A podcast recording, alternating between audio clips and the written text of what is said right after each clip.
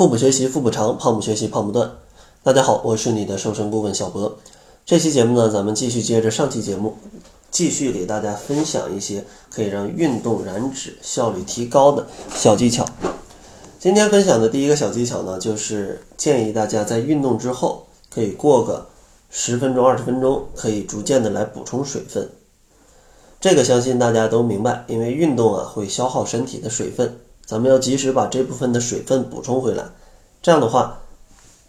因为水分它对于身体的各种代谢都是有影响的，都是会参与的。所以说当你体内缺水的话，身体很多的代谢无法正常运转，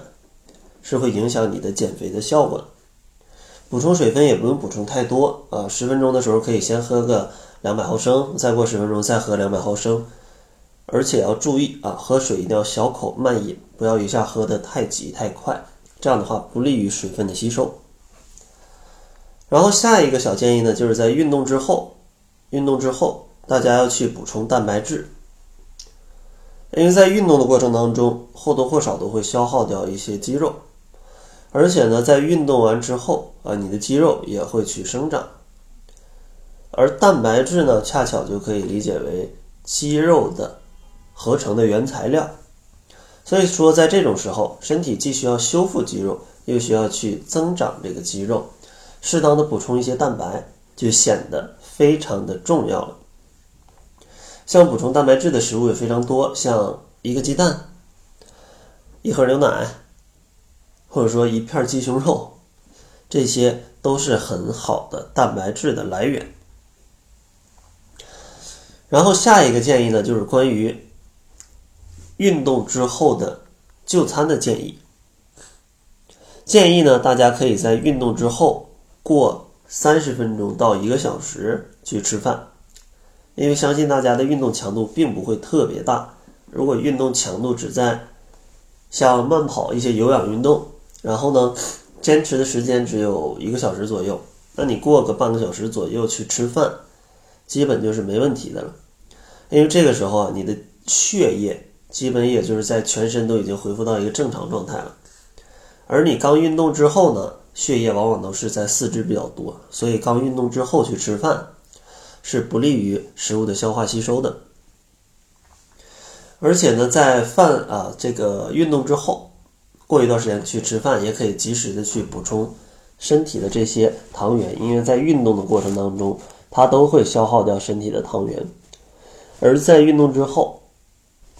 去补充这些食物，它可以让你迅速的恢复你的体力啊，可以让你去接下来去进行之后的事情，比如工作呀、啊、学习啊，甚至啊去做一些其他的什么事情。千万不要因为减肥就在运动之后什么都不吃，这个是很不好的啊，这个是很不好的。因为哪怕你是减肥，咱们需要做的是调节饮食，不是说节食。